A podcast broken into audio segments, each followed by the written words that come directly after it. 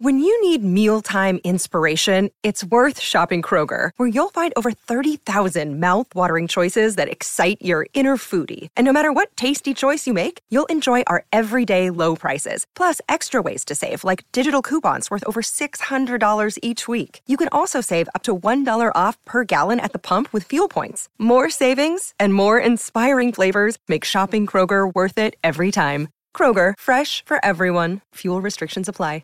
Hello, this is James, just dropping by to tell you all that we've booked in a couple of Desert Island Dicks live shows. Uh, there's one on the 10th of December in King's Cross at 2 North Down with the brilliant Tom Allen, and I believe tickets are selling really fast, but there's a few tickets left on the website if you get on there quickly. Other than that, I'm going to be at the Podcast Social Club in Thirsk in North Yorkshire on the 23rd of November. Guest TBC. It's going to be good. Get on there and get your tickets now. Enjoy the podcast.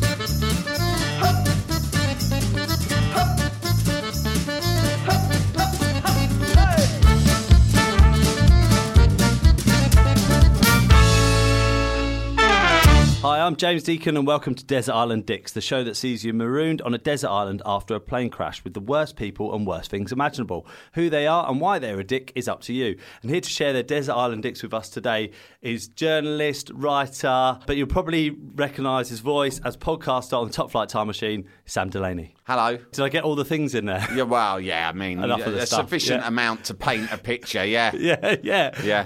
Um, did you find it difficult to uh, decide who you're going to talk about today? A little bit because obviously, as I'm sure you get a lot. You know, I'm slightly concerned about you know upsetting people, labeling. Hmm. Like, I tend to like regard people as dicks. Like sometimes quite quietly inside. Yeah, I'll, yeah. I'll silently judge. Yeah, Although, yeah. although a lot of people who know me say I'm quite a loud person and Yeah. Mm-hmm. I speak my mind a lot, there are a lot of people who I re- who I consider to be dicks that I won't talk about being dicks. I'll smile to their face, is what I'm saying. Uh, Yeah, yeah, They okay. know. I think we all do that. Yeah. Don't we? And I mean- also, if it's anyone famous, I haven't named anyone famous, and the reason for that, Yeah. it's partly because I think hating on famous people is wrong. Yeah. Because you don't fucking know them. No, yeah, You only you're hating on some superficial rendition of them. But the other thing is, is that you might encounter them. I've encountered lots of people who I badmouth when I was younger and and less diplomatic, and then when you come across them, it can be problematic. So Okay. I just think safer. Yeah. You'll see from my choices, most of them uh, mean that I will be legally Yeah. safe as far as I can be. I think you've made me worried for my future because I'm on every episode of this, Yeah. just condoning all of these people. Well, yeah, but you're the host, so you could always use that as your. You go, well, yeah, you know, Yeah. I'm oiling the wheels of conversation. I don't. It's, it's, Yeah. these other my guests who are the bastards. and then in court, that's what I'll play on. Yeah, exactly. Um, Sam, who's going to be your first choice? Okay, so my first choice is a, uh man that I will call. Shall I give him his real name? No, I'm not going to. All right, For the okay. reasons you say. Yeah. He said, "Do you mind if I just change the name a little No, bit?" no, no, we just want to hear the story. There's a te- there was a teacher at my school, and I'm going to call him Mr. Kendall, which is very close to his actual name. right. And he was a PE teacher, which is a cliche. I'm sure you you must have had people named PE teachers. Before, Yeah, yeah. Right. No one likes PE teachers. They're often aggressive. Not all of them, but there's always one who's aggressive and overbearing, and Mm. and is very bad for you and your self esteem. And there's a couple of stories that I can illustrate. Uh, Yeah. You know about Mr. Kendall Yeah, and yeah. how he had a long lasting effect on my psyche Wow. okay. and cast a shadow over my time at school. Right. In the fifth year at my school, I went to a normal comprehensive school in southwest London, and it was fine. It was in like the, the mid to late 80s. And in the final year, about 1990, uh, in the fifth year, you were allowed as a privilege because you're in the fifth year to choose whatever PE you did. Great. Like, uh, you could choose from like a number of sports. So me and almost obviously chose football, right? And you could also wear whatever you wanted for PE within reason. You didn't Really? have to wear school PE kit. Yeah. If you were a fifth year, Yeah. and what made it even better was PE was on a Friday afternoon. It was the last lesson of the week. It was dreamland, mate. Nice. So you got to Friday afternoon, you could put on your own stuff. So you could wear club colours Yeah. if you wanted. Yeah, right? yeah, yeah. And uh, it was great. But this was 1990, and it was the era of what people called Manchester. Yeah, So, yeah. despite the fact that we lived in like a sort of fairly suburban part of southwest London, me and a few of my mates, quite a lot of people, teenagers at that time, went around wearing, dressing a bit like the Happy Yeah, Mondays. yeah, yeah. Right? So, Bucket hat, bucket Diadora. hat all the time. Yeah, yeah. Very bag- baggy was the word, right? And I turned up for PE because I sort of thought of it on a Friday as not just an opportunity to play football, but also as an opportunity to showcase my personal style. Nice, nice, yeah. So I wasn't thinking in practical terms. And I turned out and I remember really well what I was wearing. I had the kind of quite long bowl head haircut, Nice. right? And I wore a pair of basically like skateboarding shorts. I wasn't a skateboarder, Mm. never was, never never have been, never will be. But they were skateboarding style shorts. They were to the knee. Yeah. And they I remember even the brand, they were a brand called Crush. and they had a little logo on them and I thought it was really cool. And then I had a like a white grandad top, which was very sort of Manchester style. You know, it was like round neck with three buttons. Nice. And it was very baggy. It was like a couple of sizes too big. Yeah, yeah. And then for shoes, this was the real killer. Right, the shoes weren't fucking anything remotely intended with football in, designed with football in mind. Yeah. Right, they were a pair of Converse, but trainers, not Converse like we know today. Oh, yeah. Converse used to make trainers that were like they were big trainers like Nike Airs. Yeah, yeah, right? They- yeah. I don't know if they still do that, but they did then, and they were quite flashy. And I was really proud of them. I'd got them for my birthday, as a matter of fact, and I thought, fucking wearing those, because. And here's the key factor that uh, is that uh, we had a big all-weather pitch at school, and on and there was two pitches side by side. And on one, we would be playing football, but I knew that on the other next to it, the girls would be playing netball nice. and it knew all of my girl mates and stuff. And of course, uh, when you're 15, you fancy all of your girl mates. Absolutely. Like they're your mates. Oh, Yeah. you're my mate, but you really want to get off with all of them, right? yeah. And so they're all my mates, but I wanted them to see me in my best clothes. Right? Nice. These clothes, on, on reflection, were absurd, right? But at the time, I thought, fucking hell, I am the cock of the walk here. I am the king of the school. I have finally made it. I was like the Wolf of Wall Street of my school, right? That's what I thought in my head. So then in the warm up, we're waiting for the PE teacher to come out, and we're all out there just warming up. And I found myself, my mate Lawrence was in goal, and I was taking little shots at him, like you do just to, uh, you know, warm up. And I found myself next to Alan Hendricks. Alan Hendricks was the best footballer in the school and also the hardest kid in the school. Okay. Those two things very often go hand in hand Yeah, in yeah. most schools, right? Yeah, yeah. Very often overlaps those two roles. He was pretty scary. I'd obviously been at school with him five years, but I wasn't good mates with him. But we were on nodding terms at Nice. best. Okay. But I found myself warming up with him, and we're taking shots and we're teeing each other up. So he's flicking them up to me, and I'm having a volley, and I'm flicking them back to him, and it's kind of mating. He's clapped a couple of my efforts, and I'm thinking, thinking this day just gets better and better. It was a spring afternoon, the sun was shining. All the girls were playing netball on the court next to me. I was giving them a little wave, and I'm basically mates with Alan Hendricks, right? Yeah. Who was a terrifying man. Alan Hendricks is the sort of bloke that when you're at school, when you're like literally in the first year, or what kids today would call year seven, Yeah, yeah. you're in the changing room and he is basically a man, Yeah, right? yeah. You're like really weedy, you're very childlike, and Full he chest hair, he just like comes out and like, he's yeah. got like biceps the size of softballs and a six pack, and his voice is like that, right? And you're like. Anyway, so I finally, after five years, become mates and. We're getting on like a fucking house on fire, and I get a bit cocky because I'm just thinking everything's falling into place in my life. And my mate Lawrence throws the ball out to me and it bounces. And I try, because Alan's applauded a couple of my shots, I thought, fuck this. I'm, I've got the Midas touch. Literally everything I hit turns to gold. So I fucking smacked this ball on the half volley, thinking this is going to go top corner, which would have been out of order anyway, because I was just supposed to be warming up with Lawrence, not humiliating him. It went over the goal. And then it went over the fence, right? Oh, that, that enclosed the five-a-side pitch, and out of the school into the street, Mm. across the road, and bounced over into the allotment. So it was fucking went yeah. miles, right? Away, yeah. And Alan Hendricks has gone. I mean, any illusion I had of us being mates immediately crumbled because he went, "You fucking idiot! You you fucking idiot! You kicked the ball over." I said, "Yeah, I know." And I looked around for another ball and I couldn't see one. And he went, "Go and get it." So I went, "You're right, okay." And I go to turn and walk off, and then Mr. Kendall comes out, right? Hmm. And him and him and Alan Hendricks are obviously tight. You know, like in a prison, the governor of the prison is always sort of has a, a sort of a weird, Weird friendship, yeah. with the top boy in the Yeah, prison. yeah. That's what Mr. Kendall and Alan Hendricks were like. They had an understanding. They respected each other as equals. Yeah, yeah. And I walk away, and they both sort of say in unison, "Where the fuck are you going?" I said, "I'm going to get the ball." Because my intention was to lead the pitch, walk out of the school, walk round in the street, get the ball. Mm. They went, "We haven't got time for that. Fucking climb over." Right? Oh no! And I was like, seriously, and it was a high fence. I'd say it was 12 feet, something Oh, that's like that. high, right? yeah. And I go, climb over. And he goes, yeah. And by this stage, all the other lads, including lo- lots of them are like mates, are all looking at me like, yeah, fucking climb over, Sam. We, we want to get the game started. No. You kick the ball. I don't know why no one could conjure another ball. But I've gone, all right, fine. I, I want to play it cool. I don't want to say in front of all of them, oh, I don't want to don't climb over this It's really fence." high. Yeah, yeah. So I go, fine, all right, I'll climb over. So I climb up the fence quite quick. I was quite pleased because I was under a lot of pressure. Everyone's asking, like, fucking hurry up, like that. Loads of pressure. I get to the top. I swing one leg over, and because these really baggy, Oh, uh, no. tracksuity kind of skateboarder shorts, right? They get hooked onto a bit of wire. It was a wire fence. They get hooked quite badly onto the wire, so I can't move my leg. I have to un. I have to basically pull the shorts off this wire, and they've come hooked off. But to do that, I need both hands. Shit. I can't do it one-handed, and if I take two hands off, I wobble and fall, fall, yeah, from yeah. a from a great height. Yeah. But no one can see what the problem is because the hook has happened. It's you know it's a little hook. They're down on the bottom. Yeah, they yeah. can't see it, and they're going, "What are you doing?" And I'm just sitting, straddling the top of this fence, really high up.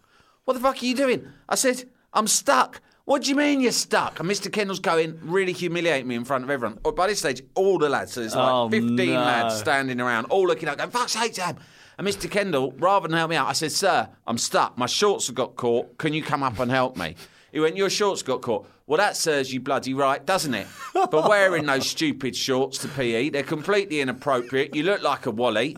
He went, and the trainers are inappropriate as well, which is why you probably belted it out in the first place. This is all your fault. You can stay up there. We're getting the game started. He goes to another kid, go and get another ball from the cupboard, which he could have done in the first place.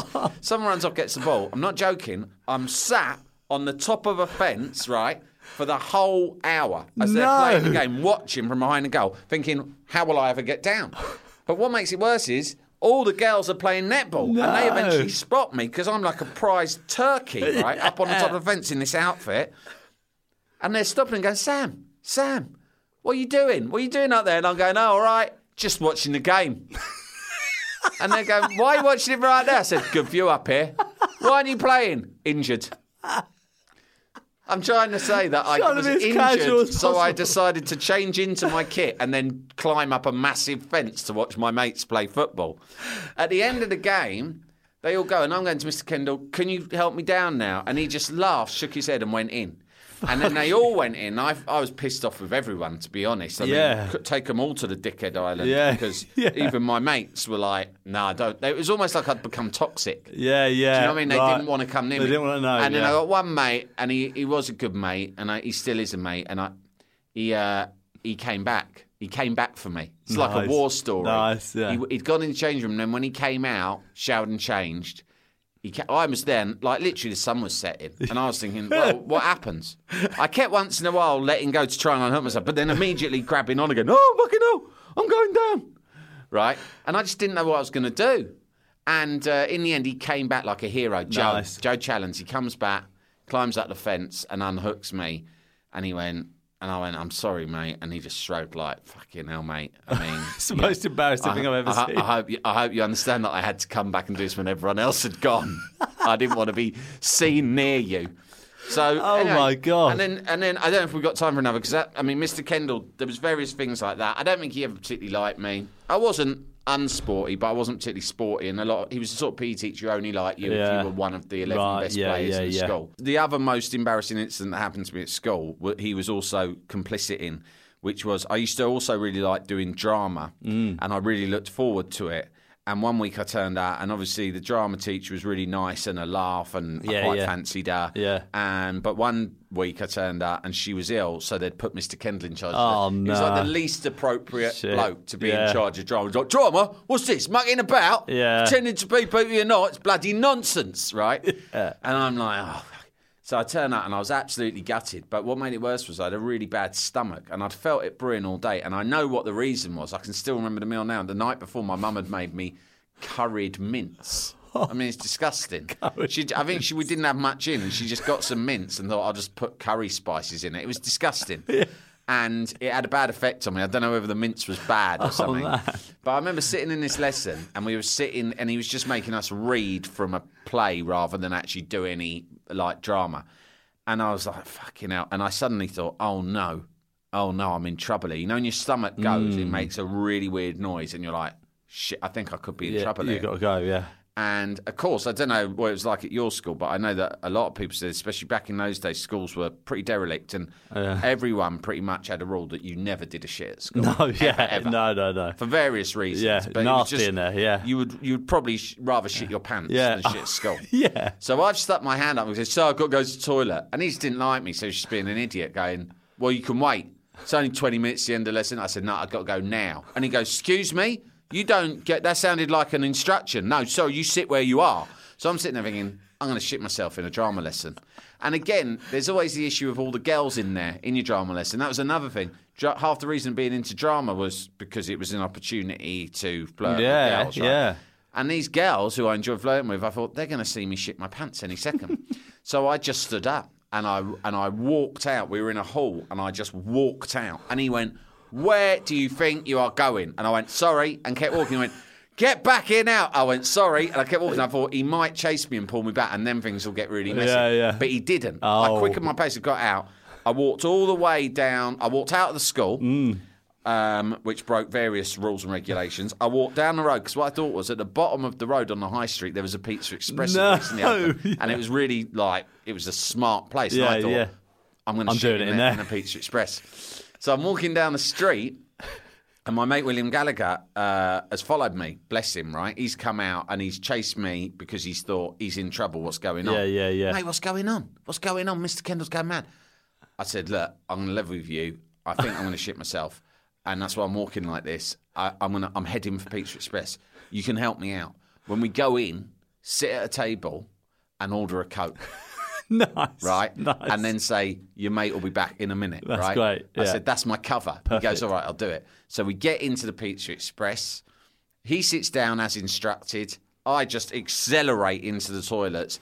And then, I mean, I couldn't believe I'd made it. You have the excitement and the anticipation and the stress and the anxiety, Mm. and it all comes together at once. And it's that fatal thing where when you make it through the door of the toilet, Mm. you relax. And that's the fatal thing. Don't relax until you are in position.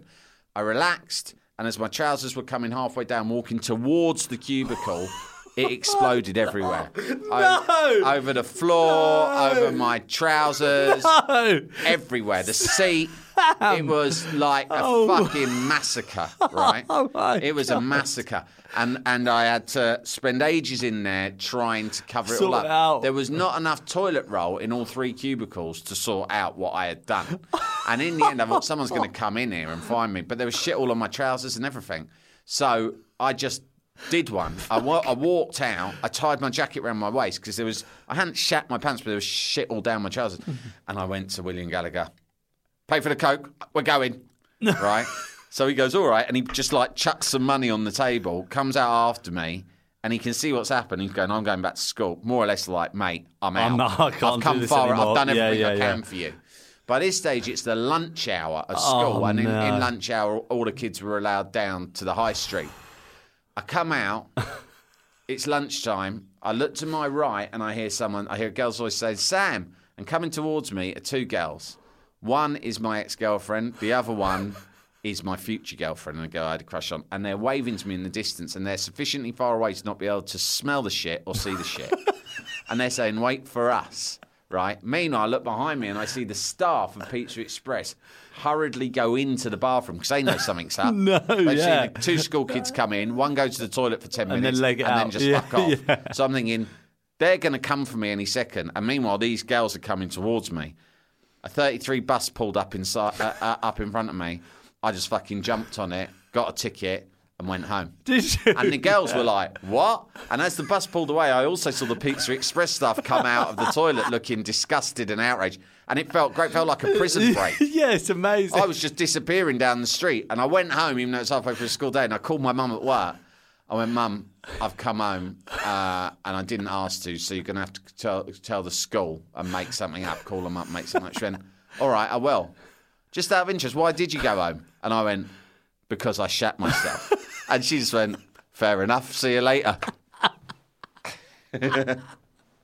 And that was bloody Mr. Kendall. That's mental. Because if he hadn't been That such a so dickhead, good. if he hadn't been such a bastard, Oh, I would have made it there in better time. You would have, yeah. So there's two big, significant humiliations in my life, Mm. and I feel that he was complicit in both of them. Oh, my and God, he yeah. would not be a nice person to be on a desert island. with. yeah, he definitely would. He was a formative dick in my life. I'm so glad you got to tell that second story. Jesus, that's like something out of a film. That's Yeah, so good. yeah, yeah. Amazing.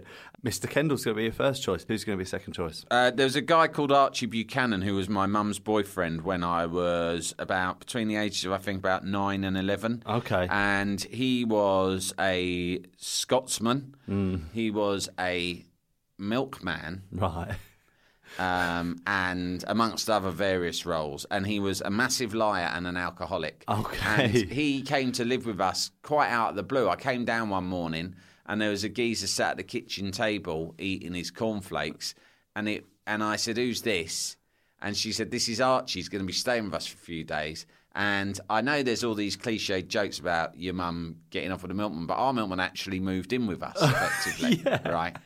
And uh, he sort of looked like a bit like I always say, looks a bit like Ronald McDonald crossed with Terry McDermott, who older listeners might know Yeah. is a Liverpool fan of the 70s and 80s, Liverpool Yeah. player 70s and 80s he had a sort of a curly perm and a moustache, and he was from Edinburgh, and he was full of all sorts of different lies, including the lie that he'd played professional football for Hibernian.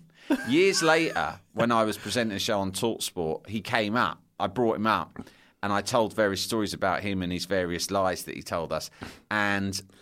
And the, the guy, Paul Hawksbee, who I was presenting with, said, Oh, well, if there's any listeners out there who remember a player called Archie Buchanan of the 70s or 80s playing for Hibernian, give us a call. So everyone went into action like the hive mind, and it turned out there was an Archie Buchanan who played for Hibernian. And I thought, shit, all these Maybe he years, did. me and my brothers thought it was a lie. Maybe it wasn't. Turns out he played for them in the early 1930s, which then made me think that this guy wasn't called Archie Buchanan at all, and he was an identity Oh thief. my the sort of God. who goes to a, a graveyard and chooses an identity Oh my god. which you wouldn't necessarily put past him.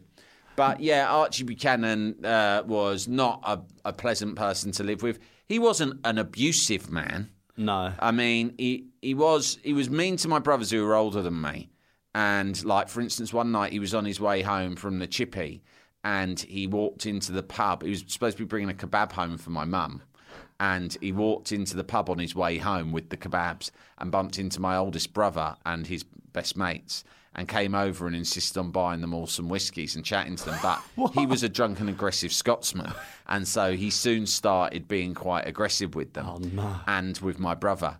And when they pushed back a little bit, he grabbed the leg of my brother's best mate Lee, and and he was wearing shorts, and he pulled the leg up to his mouth and took a bite out of it. What? Yeah. No Yeah. way. And then he said to my brother, "Right, you're coming home with me," and he, he- you know, or things are going to get worse. So my brother went home with him, and like, gave, and then when they got in, he he he threw the bag of by now cold kebabs to my mum. And said, I got you a favourite and I brought your son home with you too. Don't say I didn't do anything for you. I'm just away to the toilet. And he went up to the toilet and um, never came down again. Just was like, you know, fell asleep, which is quite standard for him. I'm making this sound really depressing. Yeah, it sounds like- I have to. I have to tell you you that you have to paint the picture. it's yeah. funny. It's funny to us now, and even at the time, my brothers. I talked to them about, it, and they were they're all quite. They're, I've got three older brothers, and they're all, there's quite a big gap between me and them, and so they were teenagers, and they now when they talk about it, they go, it was awful. We hated him. He was a dickhead. But to my mind, he just seemed quite a laugh. I didn't really understand he was an alcoholic. I just thought he often took me to the pub and bought me crisps and appetizer. So yeah, as a nine-year-old, you're like, "Pfft, in the end, the reason he left was because my uh, the, my while he was a milkman, my one of my brothers was a postman, Right. and he would work quite weird shifts at the central West End Central sorting office, and he came home. Um, from his shift around the same time as Archie would come home from his milkman shift, and they'd both see each other mid morning. Right. And my brother came home all the way from, from the West End on his motorbike, thinking all the way, I've got some lovely raspberry ripple ice cream in the freezer that I can have as a treat when I get in. Nice. So he came in, and Archie was already there, sat in front of the, to- in front of the telly. Uh, but his ice cream was missing from the freezer. So he went in and he said to Archie, Have you nicked my fucking ice cream? and Archie went, I've no idea what you're talking about, son. You shouldn't make accusations like that unless you got evidence. And he went, You got, I can see it all in your fucking moustache, you bastard. And then they had a confrontation. Archie punched my brother. My brother grabbed a carving knife, chased him around the house for a bit, and in the end, he just disappeared, and we never saw him again. That was it. Yeah. Wow. So that was the end of that desert island, Dick. Yeah. yeah. And Oh uh, my god! What yeah. about his stuff? Did he have stuff in the house? He just. I, I think we never saw him again. Oh, he right. might have had Yeah. diplomatic talks with my mother Right, yeah. and come and had his stuff, or she would have Yeah, thrown it yeah, out on the street or Right. whatever. But it's funny because you know who knows. I said to my mum once. My mum's now happily married to a man who isn't an alcoholic Mm. or a liar. And I said to her, she has a much nicer life now. And I said, it's weird. I mean, he lived with us a couple of years. You must have been quite fond of him. Did you ever think you loved him? She went, yeah, I suppose I did for a while. And I said, it's funny how these things end. I mean, that like it could have been love, but it was ended over a dispute over some raspberry ripple ice cream. That was it. Just ended that day. That was it. A fight Yeah. between a postman and a milkman. Wow. Yeah. Oh my god. Well, so there you go. he's my second dick. Archie Buchanan. As if I reckon you might be right. He might have walked through a graveyard at home, Mm. Yeah. saw his name, and been like, "Oh, he played for Hibernian. Hibs." Yeah, and it's just like I'm just going to nick his identity. Yeah, because he's the sort. He was a dodgy bloke. There was Yeah. always some. There was, he was There's always up something to going things on. that were nefarious, Yeah. and I can imagine he might have been on the run. Yeah. No one knew the circumstances under which he'd decided to arrive in London from Edinburgh. Right, yeah. Uh, maybe it was a tax situation. I don't know. But if he, on top of that he was a Hibs fan. Yeah. and he thought, well, I'll double up. I need a new identity anyway. I might as well choose someone. What would be my dream life? Yeah, Probably playing right, for Hibs. football. Yeah, yeah, yeah. So what I'll do is I'll find out the name of a dead Hibs player and I'll go and live under that identity in London and adopt a new family, which is what he did, and it succeeded for a couple of years until the Raspberry Ripple incident. Oh my god. Yeah. Archie Buchanan. Real name or maybe not. Um, thank you very much, Sam. And who's going to be a third choice? Third choice, uh, again, tapping into things that happened around the same time in my youth. There was one night we had a knock at the door. My mum answered it, and it was really sad actually. It was her mate, hmm. and who she knew from work, who'd had a big falling out with her husband, and I don't know whether things had got violent or what. But she had turned up unannounced in the middle of the night because it was, you know, pre-mobile phones, so you couldn't always get in touch with people. Had.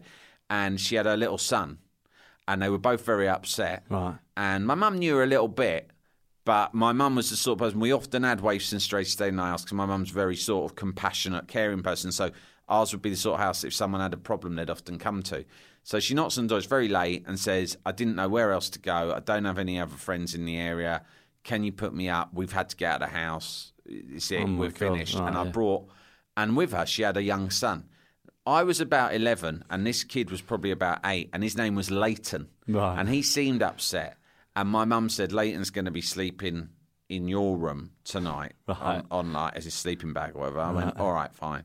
And she took me outside. She went, be kind to him because obviously He's a very upset. Yeah, yeah. His parents have had a massive row. His mum's dragged him out home in the middle of the night and they've, they've effectively run away.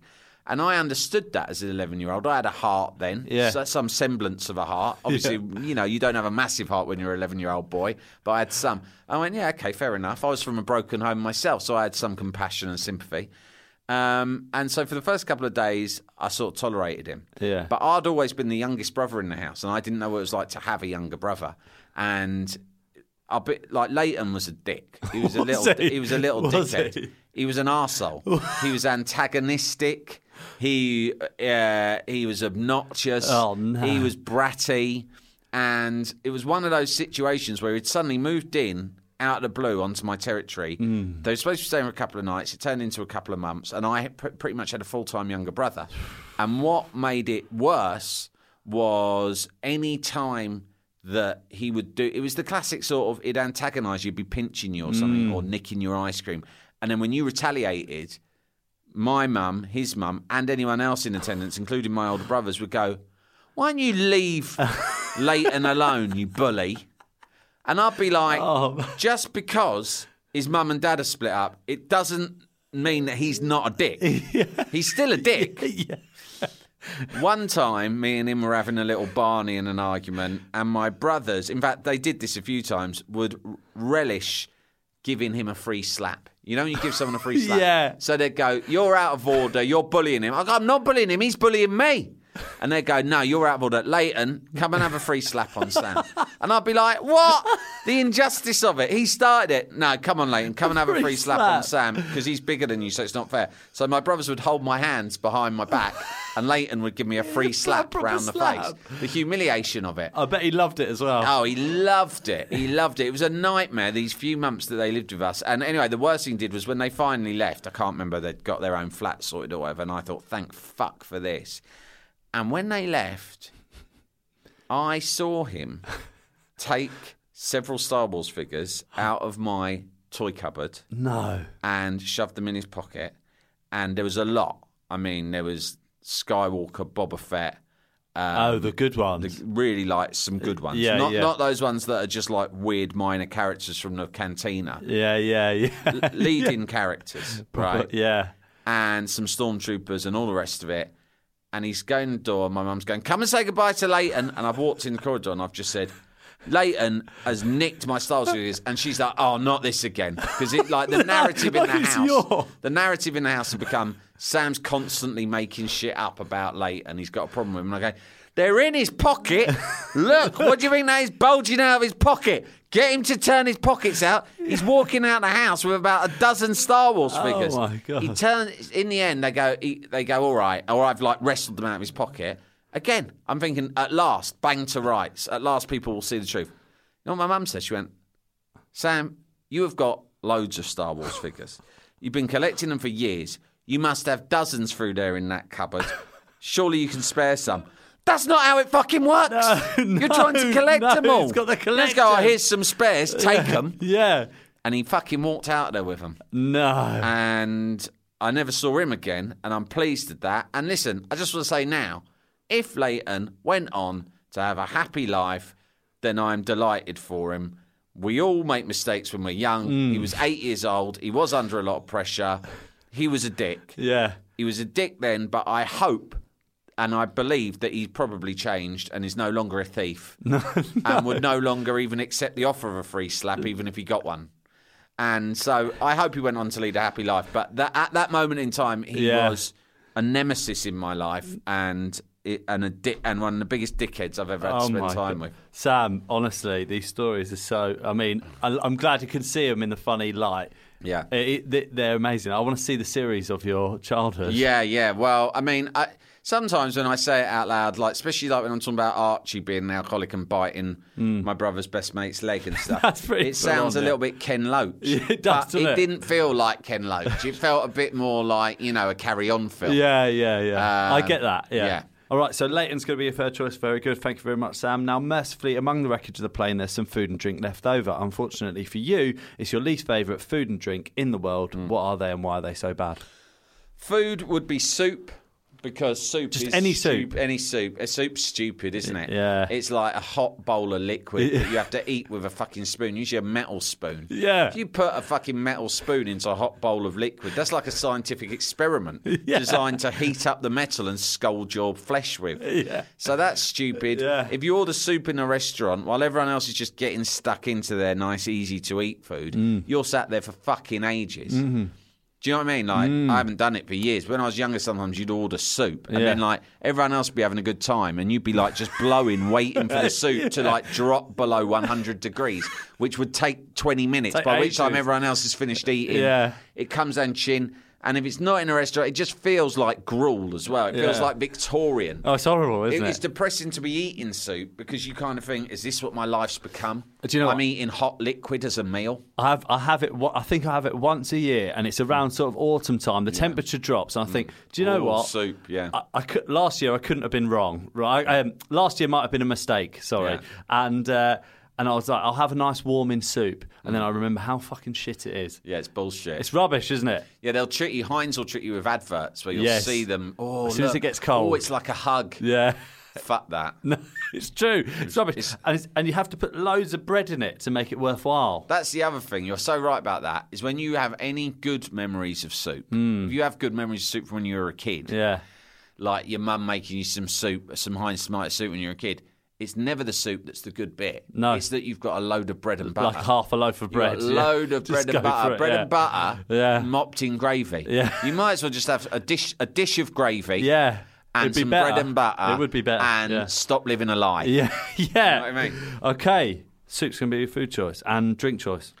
Drink choice is any alcohol. I, I gave up drinking alcohol four years ago. I was going to say beer, and I Yeah. thought, well, really, all alcohol. Yeah. Uh, because I look back on on the days when I did drink alcohol, and just bad things generally came from it, Mm. and not in a big sort of dramatic way. It's more like even on a small scale.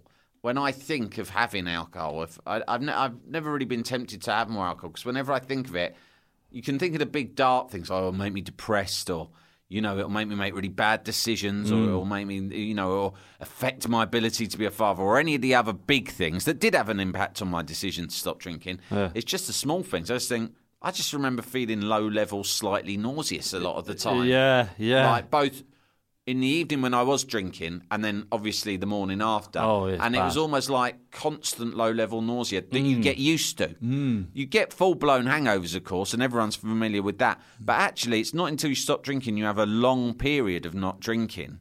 For me, it's been four years now, where you just realise how different it is to just wake up clear headed and energised All every the day. time, yeah. And the idea of having a drink now makes me feel a bit sick. Yeah. And also, it would make me make bad decisions. I always made bad decisions from alcohol. Mm. Me too, yeah. And I just, you know, I'll be on this desert island with Archie and Yeah. Leighton and Mr. Kendall. And if we were on the piss as well, Yeah. it would just make a bad situation Nightmare. much, much worse. Yeah, yeah. So I'd just say any booze. Because on a plane, there's going to be loads of those miniatures.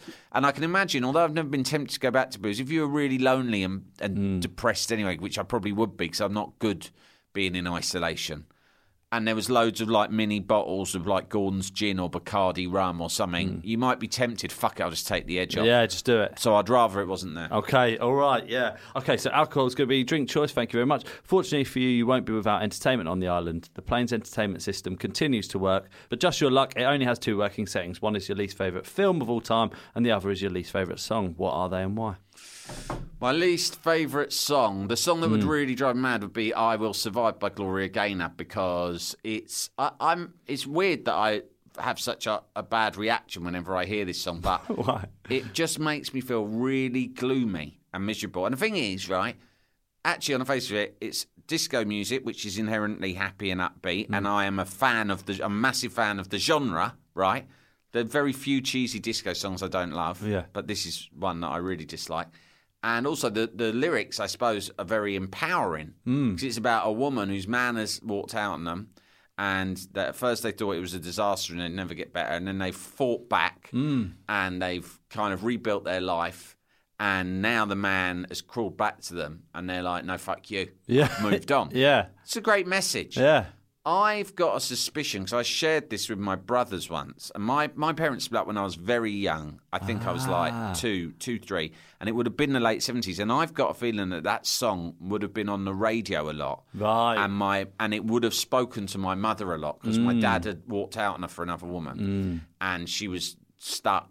You know, on a council estate with three, four boys to raise on her Mm. own, Mm-hmm. and it would have been a tough time. And I think that the lyrics of Gloria Gaynor, I think that subliminally from my high chair, Mm. I may have absorbed that song because it would have been on rotation on the radio in that exact era. Yeah. And I Will Survive, whenever I hear it, although I can look at sort of step back and think that's got all the elements of a song that I would usually like, it fills me with immense gloom immediately. Does it? Yeah, immense gloom. If you put it on now, I'd probably stop talking, which Really? you might appreciate. I'd just be like, If it comes really on the radio, sad. you changing the channel. Oh, Straight yeah. away. Yeah, I mean, like properly, like I get depressed for for reasons I can't quite. I mean, I'm analysing. You can't put your that. finger on I it, but- can't quite put my finger on it. But when that song, But first I maybe. was afraid, I was petrified. I'd be like, "Fuck, I'm gonna cry." Wow. Yeah. Oh my god. Yeah. Okay, that'd be awful on a desert island. It would, yeah. and uh, what's going to be your film choice? And the film choice is a film called Rosemary's Baby. Oh, it's horrible. Yeah, Roman Polanski horror film Yeah. from I think the late '60s. I've only seen it once, and it was a film that I watched. I found it so scary and creepy and weird that it probably had the biggest impact on me of any film I've ever seen. and I turned to my girlfriend, my now wife, when we watched it together, and I said to her, "That's one of the best films I've ever seen. I will never ever watch it ever again because I found it so fucking. It's there so was- harrowing. If you haven't seen it, there is Yeah. no other film. You can't compare it in my mind to any other scary film there's ever been No. because it's there's not even big moments in it. That's almost what what, makes extra. You don't see anything terrifying. It's all referred to, implied. Yes. and basically it's about. It's about Mia Farrow getting up the duff by the devil Mm. Yeah. and then having a devil child. And like, But you never see the devil and you never see the devil child. But there's something so creepy that I, I you know, again, like I Will Survive, if I think about it or Mm. if I see the name of it written down or if I see the poster of it or something like that, because it's often referenced by people, I, I get scared just by thinking about it. Just t- talking to you now, I'm feeling Mm. Yeah, it's weird. It's- It because I've me suddenly thought about the bit where she's having where the devil impregnates her. Mm. She thinks it's a dream, and I've only seen it once. So I've only got vague memories, but I think you sort of see the devil's claw. You kind of see few its back moments. and its claw or something. Yeah, just a little bit. yeah, it's horrible. And he's all yeah. hairy. Yeah, it's hairy. it's hairy. I um, I, I so actually, um, me and my wife watched it together. Um, this was some years ago, and then we moved into where we live now, and it's a masonette, right? Mm. So people live above us, next to us, diagonal. We've got people living around us all over the place. Weird We old moved- couple. Well, well, we moved in and we'd met a few people, and it's sort of like you shake hands, Yeah. but we'd we'd watched this film, and when we moved in, I mentioned that to her, and she said she was like, "Never fucking say that again."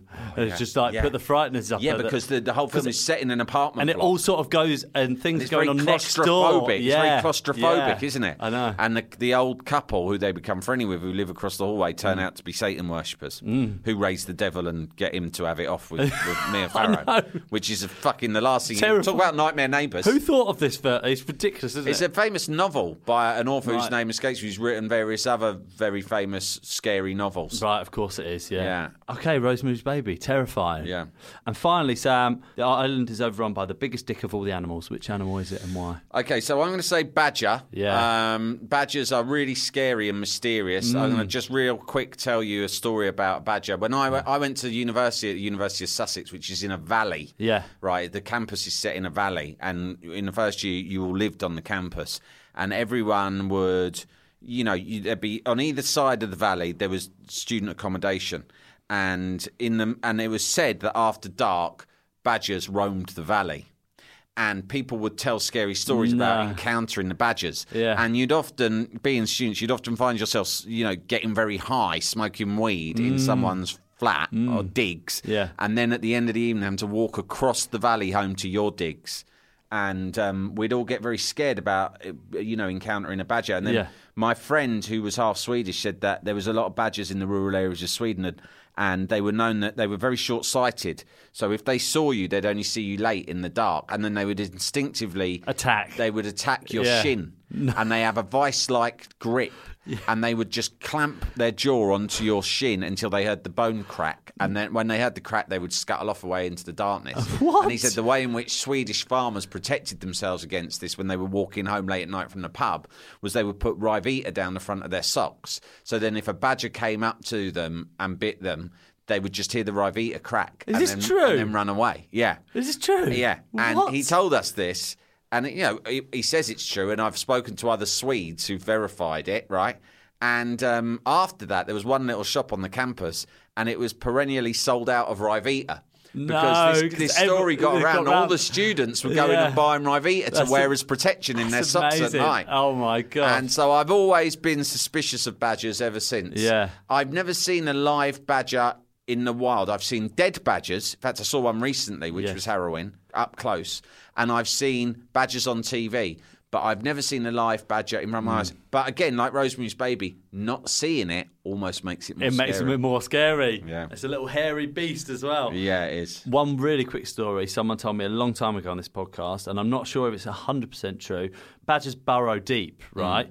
I don't know whether it's an urban legend or whatever, that they often will burrow down, claw their way into a coffin, and drag the body No. out and eat it. No. Yeah, I'm not kidding. This is what I got told. That is amazing. What, in teams or solo? I don't- I've, I've no idea, but I was told that story on this. This demands further investigation. It does, doesn't it? And you've just made me even more certain that I picked the right animal. yeah, Sam, this has been great. Thank you very much for It's coming been in. a pleasure. Thanks for having me. I imagine people are here because they um, because they already listened to Top Flight Time Machine, but Yeah. it's fantastic. If you don't, yeah, listen to it. Mm. You should listen to it. The Keane Odyssey is some of the best podcasts I've ever heard. Well, thanks, It's yeah. amazing. Do you want to tell people a little bit about it Top, if they haven't Flight, heard it? Top Flight Time Machine is basically uh, with me and Andy Dawson, who's a writer and an old friend of mine, and you might know him from Atletico Minsk, Bob Mortimer. Hmm. This is his side podcast from Atletico Minsk, which is not as successful, but is nevertheless popular. Its fans love it a lot. Yeah. And it was supposed to be about football. The reason it's called Top Flight Time Machine is it was supposed to be us looking back at a different Premier League season every week and reviewing it and, and being nostalgic about it. But then, as it went on, we started going in all different directions. Mm. And if you listen to it now, I would say it's gone from being 90% football, 10% other stuff to the other way around. It's, a, it's basically two middle aged men in crisis yeah, discussing like the details of the crisis that we all encounter as we get deeper into our 40s. Yeah. Fathers, Yeah. middle-aged men, Yeah. confused about the modern world. And we just sort of treat it as a little bit of therapy between the two of us. And once in a while, we mention what's going on in the football. there's sometimes some football chat. Yeah, Yeah, yeah. Oh, it's great. Honestly, it is really good. It's hilarious. Um, so definitely check it out if you haven't heard it before. Sam, if people want to find you on social media, etc., where can they find you? Uh, at Delaney Man is me personally, and you can find Top Flight Time Machine. Search that on Yeah. Twitter and Instagram. Yeah. Oh, well. one last thing. You're go- uh, you're doing some live shows. Do you, uh, there? We are, yeah. In September and November, we are doing live shows in various different places over the country. Yeah. There are still some tickets left. And if you go to our website, which is topflighttimemachine.com, you can see all the, tour, or on our Twitter, you can see all the tour dates. And you can also, there's, there'll be a link to buy tickets for all of them. So I think we're doing Manchester, Glasgow, Newcastle, quite a few dates in London. And then in November, I think we're doing Birmingham, Liverpool, Brighton, Bristol. Great. Thank you very much, Sam. Nice one.